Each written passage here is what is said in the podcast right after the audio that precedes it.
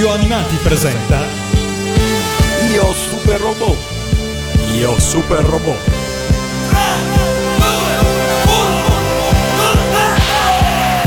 Il capitano Cosmos è ormai morto da più di un anno. Ha cercato in tutti i modi di diventare il dittatore del piano Prometeo e la sua ambizione lo ha portato alla morte. È morto da traditore qual era, quale è sempre stato, traditore, sporco traditore!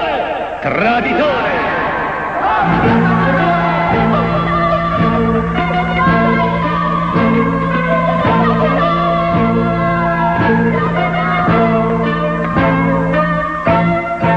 Non dimenticherò mai l'incidente di mio padre. Diventerò un bravo pilota per cancellare l'onta dal nome di mio padre.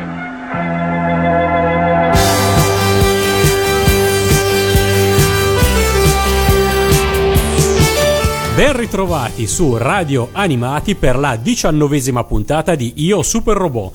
Io sono l'invulnerabile Matteo. E io l'invincibile Mito Common. Oggi a Dio Super Robot torniamo a parlare di chi nel 1972 con Mazinga Z e Astro Ganga fondò il genere super robotico. Uniscono le forze da un lato Gonagai, padre indiscusso dei super robot ma i cui rapporti con la Toei cominciano a vacillare, e dall'altro la Knack, produttrice di Astro Ganga appunto. Stiamo infatti per parlare di... Guroisar X, da noi Groiser X, anime del 76, prodotto dalla Knack e tratto dal manga di Gosaku Ota. Sigla!「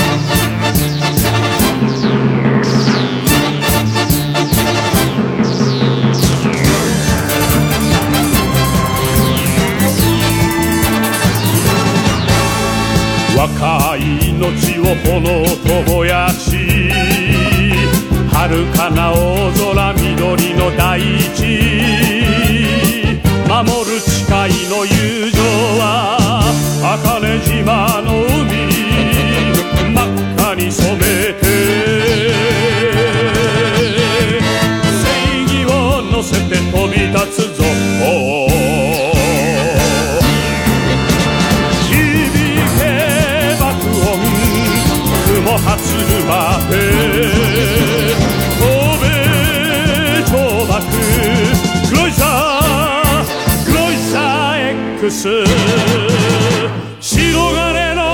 翼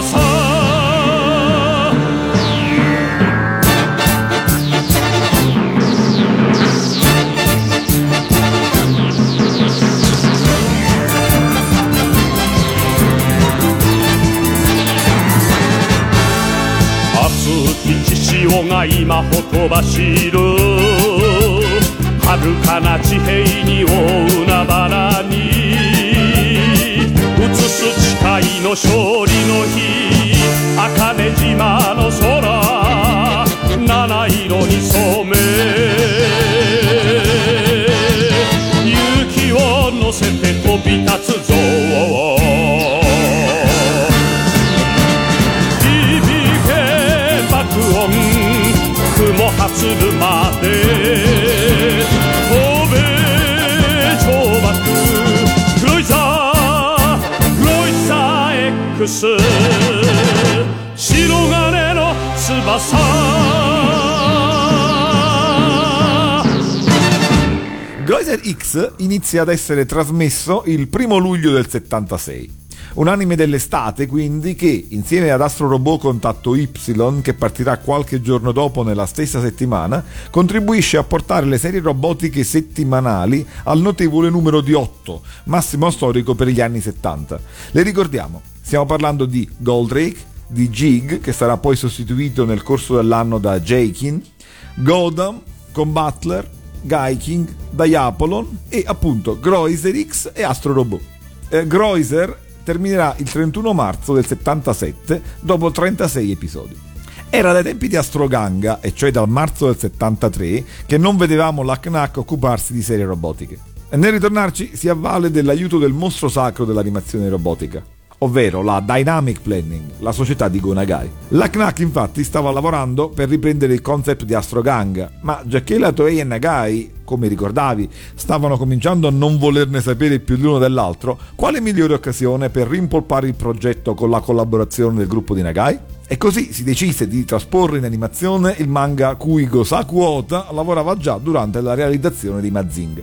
Manga che giaceva in un cassetto o che già spopolava fra i lettori giapponesi?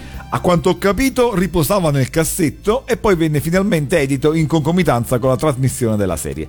La differenza è il colore del robot, che nel manga è verde e nell'anime era blu. Gosaku Ota lo ricorderete benissimo perché, oltre a essere l'autore dei popolari manga di Mazinga, è colui cui si devono molte delle storie più commoventi e più drammatiche di Mazinga Z, del grande Mazinga o di UFO Robot. Per Goldrick, che andava ancora in onda mentre eh, veniva trasmesso a Glory X, ricordiamo ad esempio ancora la puntata di Naida. Insomma, stavolta l'ideatore originale della serie è quindi proprio Gosaku Ota. Di Nagai qui non c'è che la supervisione generale, nonché il testo della sigla iniziale. Come già capitato per la sigla iniziale di Jetta e Jetta G, ricordiamolo. Lo stile grafico di Ota comunque è riconoscibilissimo.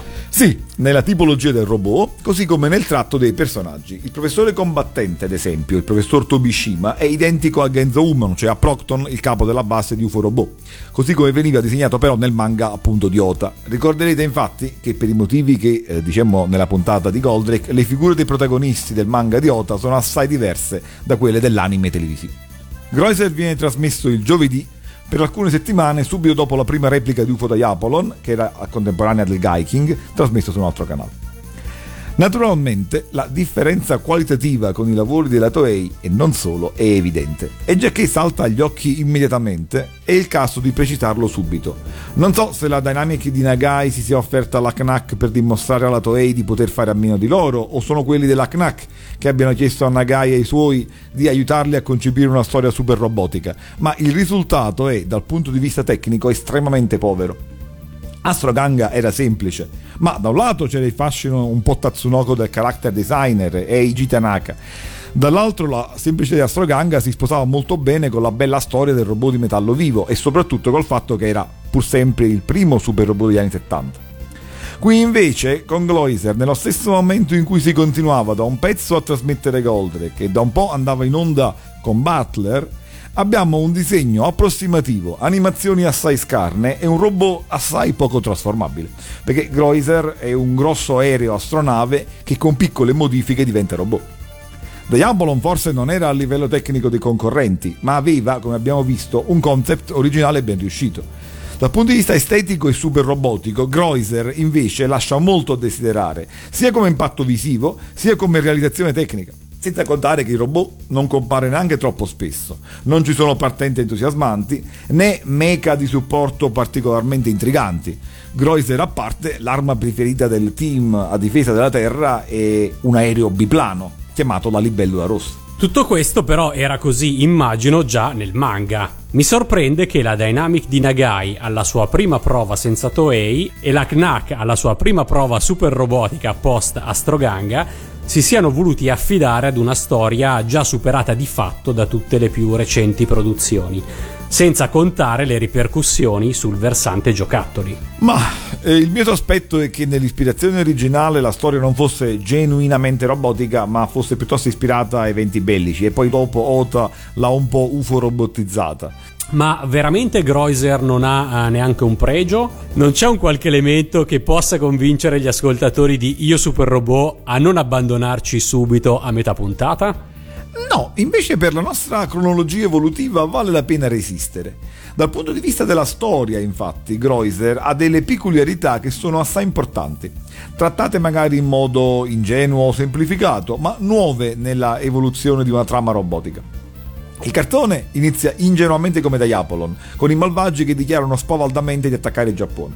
Sono i Gailariani, provenienti dal pianeta Gailar, stanziatisi però 300 anni prima nel polo nord terrestre e lì ibernatisi, oserei dire il posto giusto, ma che poi sono stati risvegliati dalla ibernazione a causa della esplosione della bomba atomica sul Giappone. Volendo ci si può leggere facilmente un'allegoria patriottica che del resto ritorna spesso nella serie. O anche un monito. L'uso delle bombe atomiche ha conseguenze nefaste per l'umanità intera, anche per chi bombarda, non solo per chi viene bombardato. In effetti, se mi permetti il pistolotto storico, togliendo 300 anni dallo scoppio della bomba atomica, si arriva cronologicamente al primo tentativo degli europei di entrare in Giappone Qui eh, seguì la chiusura del Giappone al mondo esterno. Al solito, quindi, il gioco di riferimenti di metafore è duplice. Gli alieni ibernati potrebbero essere sia i giapponesi militaristi sia gli europei imperialisti. Oppure potrebbe ancora completare e rafforzare il monito che dicevo prima. L'umanità è una, non solo nelle guerre fra esseri umani, fra nazioni perdono tutti, ma anche l'isolamento non è possibile. Proprio mentre 300 anni prima il Giappone pensava di potersi chiudere al resto del mondo, sulla Terra giungeva una minaccia che avrebbe riguardato tutti. Sì. I Gailariani sono guidati dal malvagio e demoniaco Geldon e dal suo luogotenente Dogar. Per contrastarli, i terrestri hanno solo una speranza: ricorrere a Groiser X, una gigantesca astronave trasformabile in super robot che Rita, una aliena giunta misteriosamente sulla Terra, ha portato loro ed è in grado di usare insieme a Joe Kaisaku, ottimo pilota che viene incaricato di combattere contro gli invasori dallo stesso ministro della difesa del Giappone. Vi dicevo infatti dell'allegoria patriottica, del resto sono gli anni di Star Blazers. Joe e Rita, quindi, i protagonisti. E se i nomi vi sembrano un po' strani, sappiate che sono quelli originali. Vuoi vedere che i nomi dei doppiaggi italiani realizzati per la Fininvest dalla seconda metà degli anni Ottanta, sui quali hai tanto elucubrato la scorsa puntata, alla fine non sono altro che un ripetuto omaggio a Groiser X?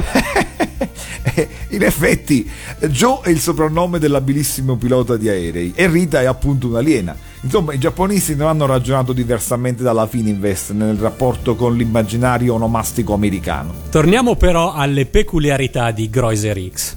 Dunque, la prima particolarità è sul fronte nemico. Vi dicevamo la volta scorsa che nei cartoni del fiducioso 76, come Guy King Kong Butler, una parte del popolo dei nemici si ribella ai suoi tiranni. Ricorderete, passando da una serie super robotica all'altra, da demoni i nemici del super robot erano diventati alieni e da alieni mostruosi sempre più alieni simili a noi, con una società attraversata a livello politico da una tensione tra pacifisti e guerrafondai. Il Gaiking toccò subito uh, questo tema con la puntata del ribelle, ma bisogna arrivare alla fine per sapere del parziale successo della rivolta. In Diabonon la conversione di uno dei capi è fondamentale e giunge alla fine, e in Combatler la vittoria del gruppo pacifista è l'evento finale a sorpresa. Bene, in Groiser X lo scontro tra le due fazioni è il punto di partenza della storia. Nonostante gli sforzi del loro scienziato, il professor Jan, i Galariani infatti non riescono a tornare sul loro pianeta.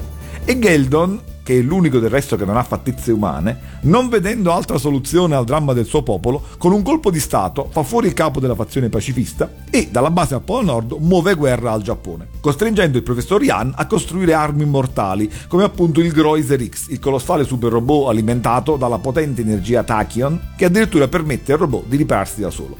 Il super robot è ovviamente dotato di numerose armi, pugno di luce, raggi antimateria, laser solari Tachyon e così via. Il mio istinto super robotico mi dice però che Groiser X non rimarrà a lungo fra le mani dei Gailariani. No, infatti il professor Yan non vuole la guerra e riesce a far scappare la figlia a bordo del Groiser X pur di contrastare i piani del malvagio guerrafondaio. Del buon padre di Rita tuttavia si perdono le tracce e lo si dà per morto. Rita dunque è un'aliena gailariana. Questo è il secondo punto di novità. Non solo innanzitutto la protagonista è una donna, è una tendenza delle serie minori che abbiamo già visto con Gotham, ma soprattutto con un'idea che anticipa, seppur di poco, Astro Robot, cioè è un'aliena proveniente dallo stesso popolo che attacca la Terra. Ci stai dicendo che il protagonista della serie non è Joe? Solo di riflesso, Joe è il coprotagonista, la protagonista è Rita. Ma soprattutto è gailariana. La novità è importante. Di alieni che combattono per la Terra se ne sono visti e come. Il più famoso di tutti finora era Actarus. Lo stesso Goldrake, il robot, era di tecnologia aliena. Ma Actarus e Goldrake non sono di Vega, sono di Fleet. Qui invece la pilota del robot viene proprio dalle file degli invasori e lo stesso vale per il Groiser, che era stato anzi concepito proprio come arma per attaccare i terrestri. Trama non priva di temi nagaiani, quindi. Sì, un tema nagaiano ben fatto suo da Ota e qui riformulato in un altro modo. E torna così, e qui siamo al terzo punto rilevante per noi, un tema però non nuovo, ma che si ricongiunge con le altre serie classiche. La macchina robotica è nuovamente ambigua e può essere fonte di morte come di aiuto inaspettato. Ed inoltre, nuovamente, la salvezza viene da una stella. Ma come viene trattato il tema della fedeltà al proprio popolo? Nelle serie nagayane che precedono Groiser X eh, il tema è già stato affrontato più volte e di solito chi tradiva il proprio popolo per i propri ideali e principi di eh, pace e fratellanza riusciva sì a riscattarsi ma al prezzo di una tragica fine. Non è, mi pare, il caso di Rita. Eh, ecco, questo è interessante. Per quanto latente questo tema, ehm, la serie da questo punto di vista è più semplice e non viene toccato in maniera troppo forte il tema appunto della fedeltà al proprio paese da parte di Rita, che vedremo sarà uno dei punti principali invece di altre serie, e cito il Baldius su tutte. Tuttavia il dramma di Rita è ben descritto ed è comunque tematizzato, anzi è ben trattato nell'episodio 7, che vale la pena di narrare. Ivi assistiamo ai comandi gailariani che discutono su come riconquistare Rita alla loro causa. Ovviamente l'interesse che hanno è per il Groiser. E per farlo mandano in battaglia il suo ex fidanzato, Kento, che nella versione italiana ha anche la voce di Massimo Rossi, tra l'altro. A questo punto Rita è combattuta e combatte.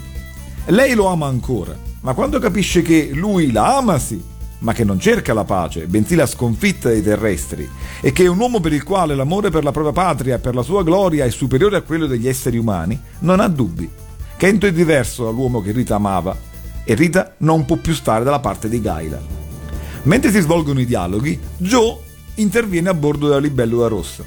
E la reazione di Kento è qui di pura gelosia. Ferisce Joe e credendo di averlo ucciso e di aver ucciso così colui che legava Rita alla terra, è sicuro di aver convinto Rita a tornare alla parte galeriana.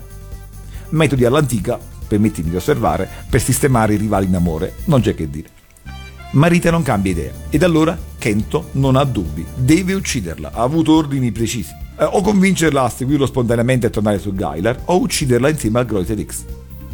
All'inizio Rita non riesce a trovare il coraggio di reagire contro il suo vecchio amore, ma poi ce la fa e lo uccide. Non ho nulla contro di te, dice, ma devo difendere la mia nuova patria. Hai vinto, Rita! Per me è finita! Addio!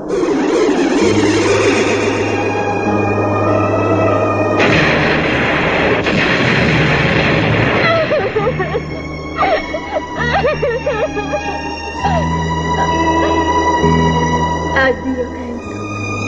Di te ricorderò solo i momenti felici che abbiamo trascorso insieme.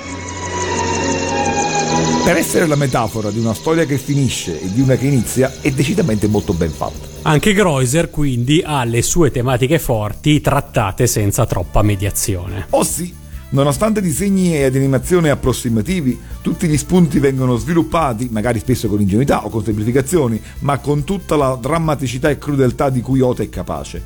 Storie cruente, crudeli, drammatiche si succedono in uno scontro senza compromessi tra terrestri e gailariani, fino allo scontro finale. A metà della serie cominciano a morire i personaggi.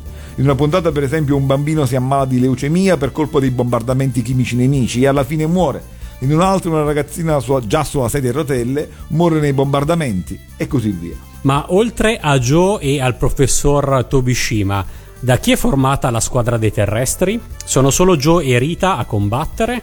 No, certo, il team Groiser è composto, oltre a Joe e Rita, dal corpulento e buffo Gen, dal piccolo Sabu e dal vecchio Baku. Sabu pilota il Groiser Tank. Su Baku però vale la pena di soffermarsi, perché è un vecchio reduce della seconda guerra mondiale, ha volato e combattuto sui caccia zero ed ora torna a difendere il suo paese contro l'invasione aliena. E Burbero è simpatico, ma la sua puntata è di certo la 33, attacco alla base di Akane. La storia è questa. Il Groiser e tutto il suo equipaggio sono caduti, con l'inganno, nelle mani di un pilota gailariano. Gen fa in tempo ad avvisare Baku, che si era addormentato nell'abitacolo della libellula rossa ricordando la sua guerra, quando era riuscito ad abbattere sei aerei nemici. E capisce presto che solo lui può fare qualcosa. Bisogna infatti impedire il decollo del Groiser X, ora nelle mani dei gaidariani, per permettere a Joe e a Rita di riprenderne il controllo.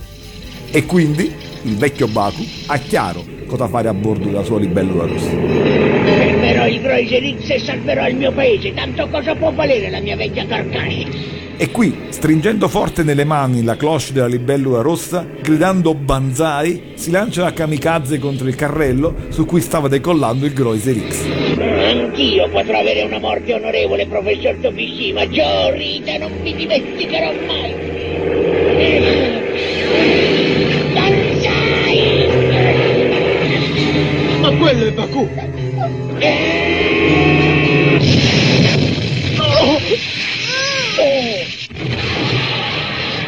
Così muore sacrificandosi. Nel momento dello scontro si immaginava la guida di un caccia zero. Ma la spina sarebbe stato orgoglioso di lui. Eh sì, si diceva che, una, che è decisamente patriottica l'impostazione di Greuther X. Davanti alla carcassa dell'aereo e la salma del vecchio Baku, morto con il sorriso stampato in faccia e con le mani ancora strette intorno alla cloche dell'aereo, tutti piangono e il professor Tobishima commenta. Baku ha sacrificato la sua vita per salvare il Groiser X e il Giappone. È un eroe e come tale dobbiamo onorarlo. Niente male, eh, a 30 anni dalla guerra. Eh, Niente male, aggiungerei, pensando alla tematica che accomuna molte delle serie che stiamo presentando in questa stagione di Io Super Robot, ovvero, come ci dicevi, al rapporto tra le generazioni, con il Groiser X abbiamo il primo esempio eh, di continuità fra generazioni che combattono assieme. Piuttosto che una contrapposizione fra generazioni, c'è una valorizzazione della generazione dei padri e dei loro valori. Sì, la vedo anch'io così. La contrapposizione qui è spostata politicamente sul lato nemico. La novità, infatti, è qui raccontata nell'episodio 29, in cui si scopre che il padre di Rita, professor Yann, è ancora vivo ed è tenuto prigioniero. Ed avrà un ruolo importante perché nell'episodio 36, quello finale, riuscirà a liberarsi e a guidare la ribellione contro il tiranno. Come vi aspettate, la ribellione riesce e Grazer X dà il colpo finale al malvagio colpista. Spoiler a bruciapelo, così come un fulmine a ciel sereno? Ma sì! E ti dico di più. Dopo tante storie tristi, il lieto fine è completo. Non solo la convivenza tra i galeriani terrestri è possibile e Rita può riabbracciare il padre, ma grazie ad un segnale dallo spazio, una delegazione galeriana riesce a mettersi in contatto con il professor Ian. È insomma possibile per i galeriani sulla Terra tornare sul loro pianeta. La delegazione galeriana a terra sono tutti felici di rivedere il professor Ian e l'odio è superato e Rita e il padre si preparano a tornare sul loro pianeta. Direte voi, e Joe? Beh, quello dell'amore tra Rita e Joe non è certo una sorpresa inaspettata. L'addio di Rita è, a parti invertite, simile a come sarà quello di Actarus. Ad ogni modo, all'inizio lei è triste fino a che, salutata da Joe, capisce che, pur partendo, tornerà a rivedere il suo amato. Questa cosa in realtà pone ovviamente un problema che nell'ultima puntata non è chiarito, e cioè quello della compatibilità biologica tra i due. Perché viene spiegato nella prima puntata, gli organismi gailariani, e quindi quello di Rita, sono a livello di cellule diversi da quelli dei terrestri. Inoltre invecchiano molto più lentamente. Insomma, a me mi suona un po' come il matrimonio tra Aragorn e Arwen. Beh, in realtà Arwen scegliendo Aragorn sceglie anche un destino mortale per sé, che non penso sia il caso di Rita, però non divaghiamo. Va bene. Ad ogni modo la serie è una trama molto interessante, è un vero peccato la realizzazione tecnica, che impedisce di fare davvero il confronto con gli altri anime. In Italia, Groiser X arriva nel 1981 nel programma Pomeriggio con Five di Canale 5, da pochissimo nata come rete nazionale, con una sigla che fa così.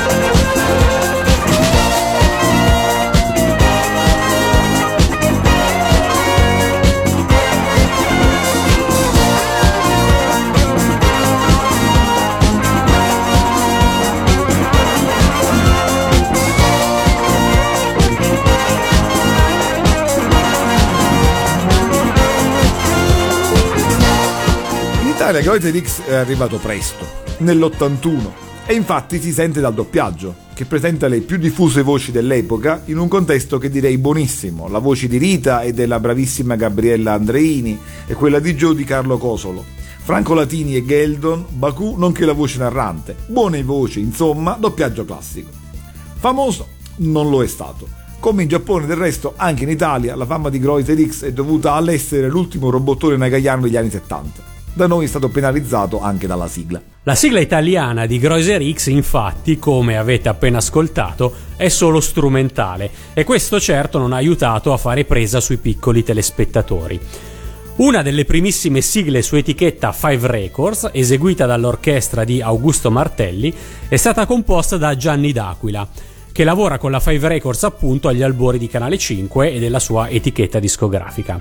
Fra il 1981 e il 1982 altre sigle Five vedono il coinvolgimento di Gianni D'Aquila, che compone anche Tutti abbiamo un cuore e suona la batteria della ballata di Boe Luke, celebre sigla italiana di Azzard, Laura, sigla del cartone giapponese omonimo e Five, sigla proprio di Pomeriggio con Five. Ora però ho una domanda per te, invulnerabile. Che ci fa 7 Zack 7 in Groiser X? In effetti, la sigla di Groiser X è la versione strumentale di Seven Zark 7, canzone sempre dell'81 firmata da Albertelli, Anesa ed Aquila, già pubblicata sul retro della sigla dei Gatchman, dedicata al robottino dei Gatchman, l'intruso, quello aggiunto dagli americani nel loro adattamento e poi giunto anche in Italia.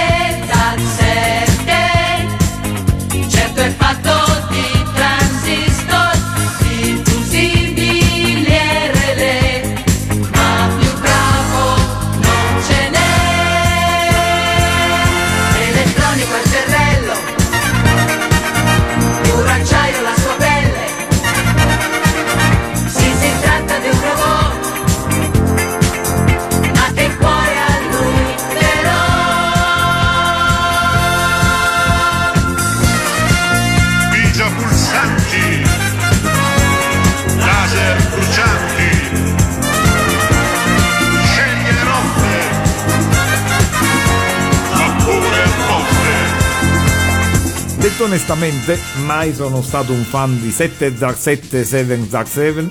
L'impressione è che chiunque abbia importato Groiser X si sia subito convinto che non valeva la pena di puntarci troppo. Ignoro l'origine di una tale scelta decisamente anomala per il 1981. Posso ipotizzare una totale mancanza di tempo che spiegherebbe anche come mai non l'abbiano almeno ricantata con un testo dedicato al Groiser X. La scelta dovette soddisfare poco chi si occupò della videosigla. Nella versione TV, infatti, la sigla strumentale non è stata usata così com'è, ma è stata mixata con elementi del doppiaggio, ovvero comandi e invocazioni di armi da parte di Joe, anche se tu dici che non è il protagonista, per i quali insomma fa da mero commento musicale.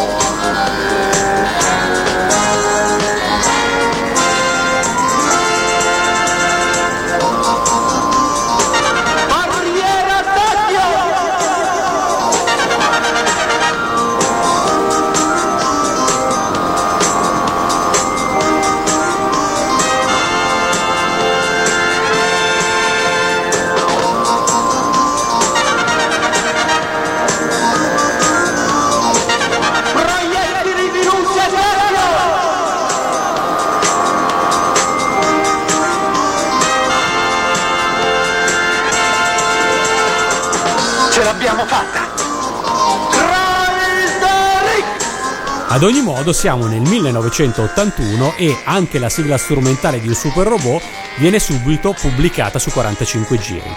Grocer X infatti viene pubblicata su 45 giri abbinata alla sigla di Tensor 5, altra sigla della 5 Records, sempre di un cartone giapponese in onda su Canale 5, questa volta cantata ed eseguita dall'orchestra e coro di Augusto Martelli. I disegni di copertina non sono però originali, cosa che di solito non favorisce le vendite di una sigla di cartoni animati. Da segnalare inoltre, sempre riguardo la copertina, l'errore sul titolo della sigla. Groiser X viene riportato come Gloiser X con la L di Lima anziché con la R di Romeo.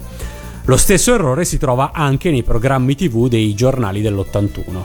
Beh, nella serie il robot viene chiamato sempre Groiser, ma non è un errore. Groiser o Gloiser sono entrambe corrette traslitterazioni del giapponese Guroisa, è una variante insomma. Aggiungo eh, che il titolo della sigla appare con la L eh, solo sulla copertina del 45 giri, mentre è riportato con la R sul tondino del disco e così del resto è stato depositato in SIAE. Comunque avrete tutti capito che tutto sto successo Groiser non l'ha avuto. Beh, in effetti, forse si è già capito, ma io credo di non averne mai visto una puntata. Figurati, non l'ho visto neanche io da piccolo. Solo più tardi ho recuperato, riscoprendo puntate sublimi come quelle della morte del vecchio Baku. Invece è una divertente curiosità apprendere che in Spagna Groiser X venne importato subito in forma di film di montaggio, però, ma con tanto di sigle originali, e fu proiettato addirittura nell'estate del 78, cioè a pieno ridosso del successo di Mazinga Z. E infatti gli venne affibbiato il nome di Maxinger X contra los Monstruos. In America Latina invece la serie arriva negli anni 80, uh, serie intera, intitolata El Justicero o qualcosa del genere, il giustiziero, aperta e chiusa dalle versioni strumentali delle sigle originali giapponesi e diventa un grande successo soprattutto in Argentina. E ancora più curiosamente, Groiser X fu uno dei pochi robot ad essere stato trasmesso in Brasile e lì, con il nome, se lo traduco in italiano, di Il Pirata dello Spazio, ebbe anche un successo notevole ai suoi tempi. Si saranno confusi con Capitan Harlock forse? E anche lì la sigla era la versione strumentale dell'originale giapponese. Torniamo in Giappone per chiudere parlando della colonna sonora originale.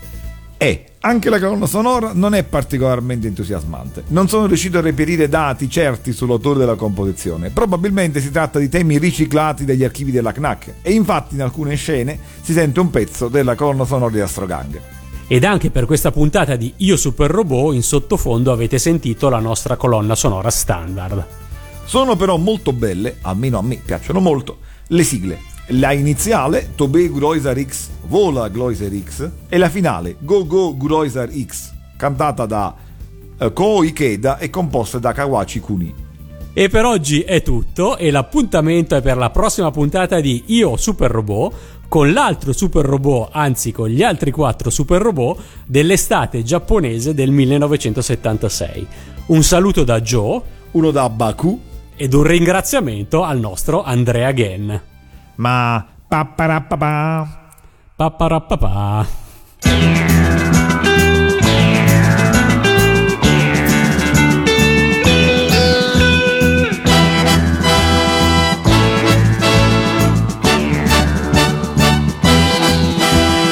平和の眠りを覚ます 外来聖人許さぬぞ。悪魔の力を振るう者。空爆ロボット殲滅だ。GO! グロイザーグロイザー X! GO! 豊かな実りの大地のために夢見る乙女の愛ある限り。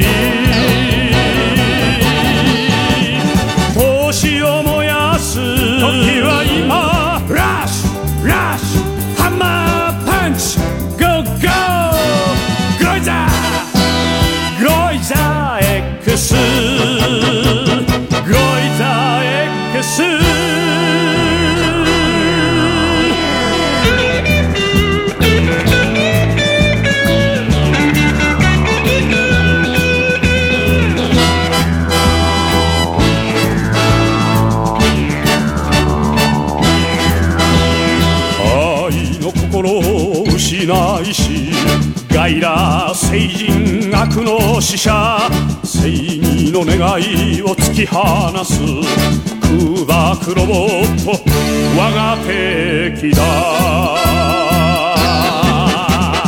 GO! グロイザーグロイザー X 清い乙女の平和の祈り不屈の闘志で叶えるために。